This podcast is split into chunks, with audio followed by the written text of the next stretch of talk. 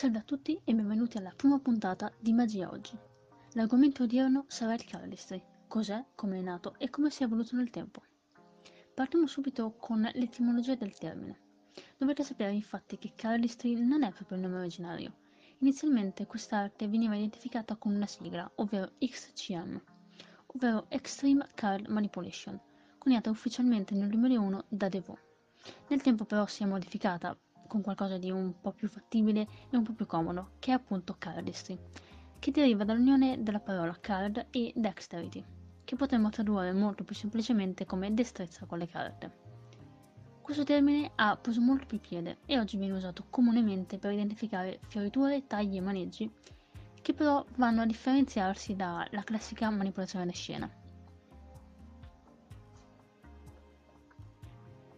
Il cardistry nasce intorno agli anni 90 ispirandosi alle fioriture più semplici come ventagli, spring, cascade e similari.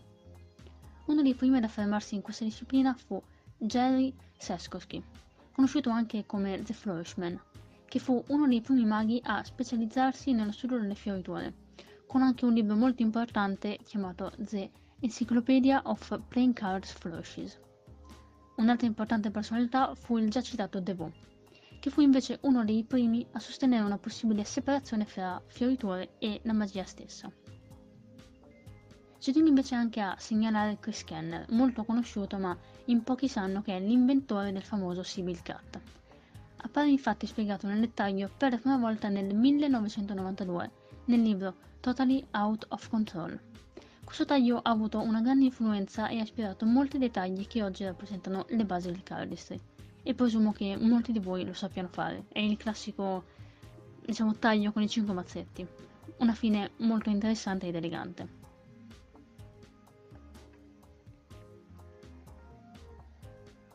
Successivamente si fecero largo i gemelli Dan e Dave Buck, che inventarono numerose fioriture e tagli fino a realizzare DVD didattici come The System del 2004. È ancora oggi attualmente in commercio, anche se è fuori produzione però ha un prezzo molto abbordabile sui 30 euro, lo potete trovare tranquillamente. Il loro stile influenzò molto l'evoluzione del cardist moderno. I movimenti si fecero più rapidi e articolati, un po' come quelli che conosciamo oggi. Quattro anni dopo, i gemelli pubblicarono una nuova raccolta composta da un set di tre DVD, noto come The Trilogy. Il secondo DVD della trilogia è infatti totalmente dedicato a tagli e fioriture, dalle più semplici fino ad arrivare alle più complesse di loro invenzione. The Trilogy è uno dei prodotti didattici sul cardistry più venduti al mondo, contando più di 25.000 copie.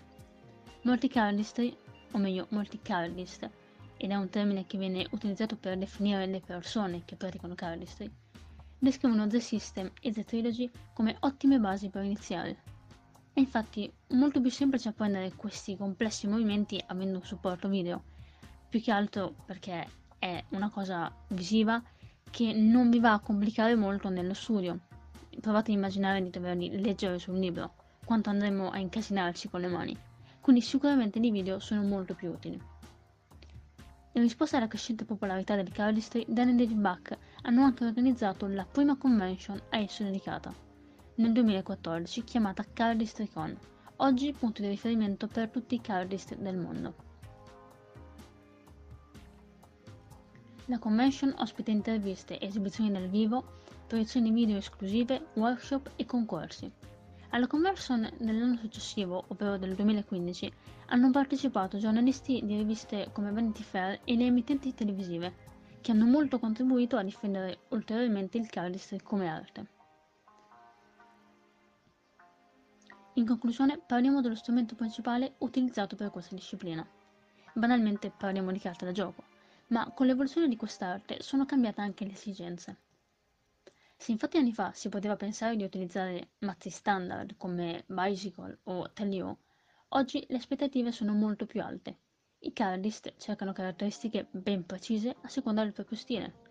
Esistono infatti mazzi con design particolari che favoriscono effetti visuali o qualità realizzate appositamente per rendere più semplici determinati tagli. Non c'è una qualità predefinita però, ogni mano è ovviamente differente Possiamo però identificare le marche più famose come The Beards, School of Cardistry o Anyone Worldwide, che nell'ultimo periodo stanno sfornando un sacco di idee interessanti e collaborazioni, quindi tenetele d'occhio perché potrebbero evolversi nel tempo. Oltre a mazzi di carte vengono sempre più usati oggetti come i trainer deck, ovvero oggetti formati da più tessere dalla grandezza di carte da gioco, ma più spesse. Per un totale variabile di tessere tra i più comuni sono 5 a 7 elementi. La comunità di questi trainer deck è ovviamente quella di potersi allenare con dei mazzetti più stabili che quindi non vadano troppo a smontarsi e nel caso cadono a terra beh, sono sicuramente più, più comode. Vi sarà capitato sicuramente di allenarvi nel cardistry e avere metà mazzo che cade per terra e dover raccogliere una carta una ad una. È piuttosto scocciante. Se invece avete 5 o 7 tessere massimo è molto più comodo e soprattutto non andate a rovinare un mazzo che magari può anche valere dei soldi come quelli che abbiamo citato prima.